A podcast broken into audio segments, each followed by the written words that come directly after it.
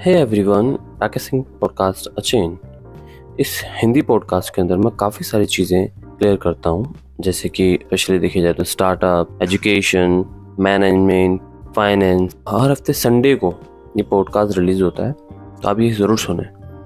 एक नया एपिसोड राकेश सिंह अचेन। काफ़ी लोग मुझसे ये पूछते कि अगर एक इंटरव्यू में फेल हो गए, ये एक इंटरव्यू बहुत एम्बैरेसिंग रहा, तो उसको ओवरकम कैसे करते हैं आप? एंड मैं उनको बोलता हूँ कि there are five step process. ये फाइव स्टेप प्रोसेस आप किसी भी एक एम्बैरेसिंग इंटरव्यू के साथ यूज़ कर सकते हो, तुम्हें उससे एक बेटर फील होगा। तो स्टेप नंबर वन, एक कंफर्टेबल कॉर्नर लो अपने हाउस का। अपनी आंखें बंद करके बैठिए, एक ऐसा कॉर्नर जहां आपको पंद्रह से तीस मिनट कोई डिस्टर्ब नहीं करेगा, आपको बेचैनी नहीं होगी, आप किसी और चीज़ से डिस्ट्रैक्ट नहीं होंगे। You have to sit with your self and ज़रूरी है आंखें बंद करके उस मिनट में कम से कम आधा घंटा बैठ सकें, क्योंकि ये जो है एक माइंड एक्सरसाइज होने वाली है और आप अपने दिमाग में काम करेंगे और आप डिस्ट्रैक्ट नहीं होंगे, कोई भी डिस्टर्बेंस नहीं आनी चाहिए। एंड वो पंद्रह से तीस मिनट का वक्त वो आपका होना चाहिए। नंबर दो, वो अपनी आंखें बंद करिए, जो इंटरव्यू है उसको फिर से प्लेबैक मोड पे अपने दिमाग में चलाइए।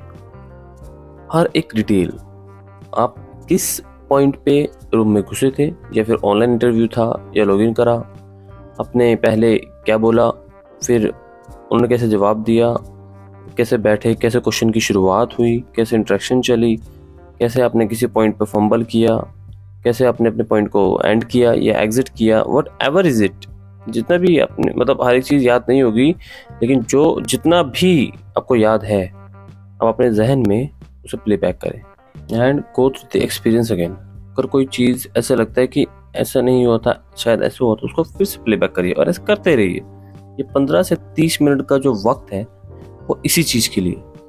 जब ये पंद्रह से तीस मिनट का वक्त ख़त्म होगा, कि समय समाप्त हुआ, इस चीज़ को अच्छे से चलाया उस इंटरव्यू अपने दिमाग में। देन नंबर तीन, आप एक लिस्ट बनाएंगे, एक ऐसी लिस्ट जिसमें छोटी से छोटी और बड़ी से बड़ी रीज़न होंगे कि आप इस इंटरव्यू में कामयाब क्यों नहीं हुए।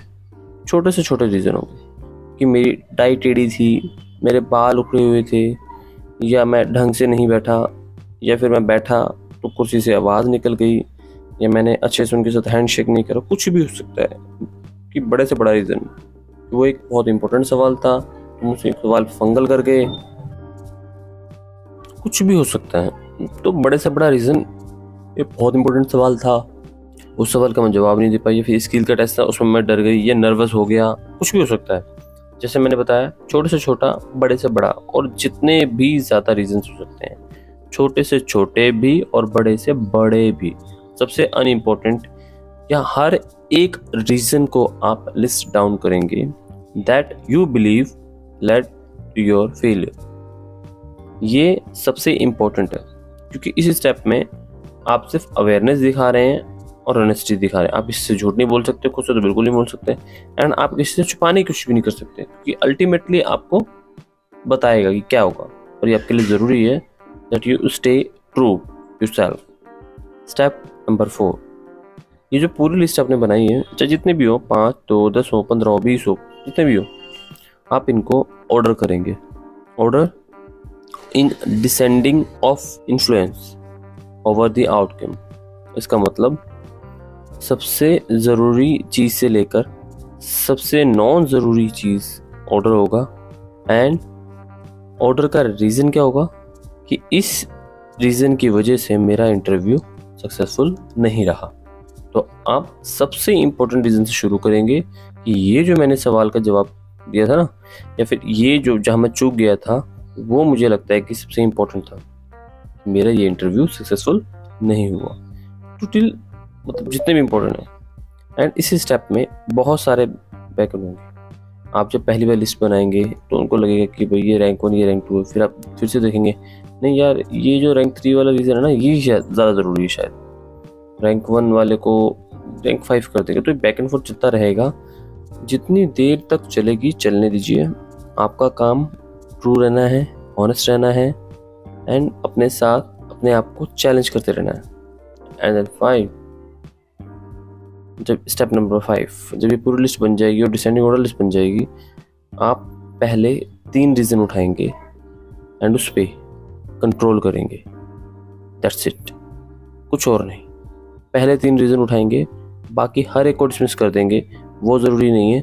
सिर्फ ये तीन रीज़न उठाएंगे, देन आप इन पे काम करना शुरू करेंगे। ये पांच स्टेप प्रोसेस है, इसलिए काम करता है क्योंकि ये तीन चीज़ें इनेबल करता है। नंबर एक, एक फेल्ड इंटरव्यू के बाद आप कॉन्फिडेंस में लो होते हैं, आपको ऐसा लगता है कि चीज़ें सही नहीं जा रही हैं, शायद आप में कोई कमी है, तो ये एक्सरसाइज एक सेंस ऑफ प्रोग्रेस बनाता है, एक सेंस ऑफ अपने अंदर जगाता है, तो दैट इज़ इम्पॉर्टेंट। नंबर दो, आप वाकई में किसी चीज़ को फिक्स करते हैं, कोई ऐसी खामी जो आपके अंदर है, जो आपको पता है एक रीज़न थी for you to not successful in interview, to fix that and जिससे यू कैट फील बेटर।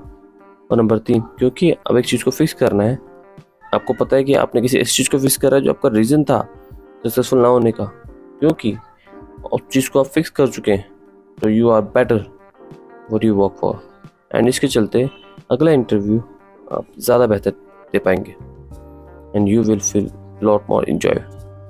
ये पांच स्टेप प्रोसेस सिर्फ एक इंटरव्यू के लिए, किसी भी सेटबैक के लिए लागू होता है। You sit down with your eyes close, आप पूरी सिचुएशन को विविडली इमेजिन करिए, एक लिस्ट बनाइए कहाँ कहाँ आपने गलतियाँ करी हैं, कहाँ कहाँ आपकी खामियाँ दिखी, उन खामियों को, उन गलतियों को रैंक करेंगे और सबसे इम्पोर्टेंट पॉइंट्स को सबसे पहले लिखेंगे। टॉप तीन गलतियों को पहले चेक करेंगे और उसको फिक्स करेंगे, and you will be surprised and how the simple five step process changes everything. अगर आपको एपिसोड अच्छा लगा तो प्लीज़ सब्सक्राइब करना ना भूलें। Thank you for listening, Rakesh Singh.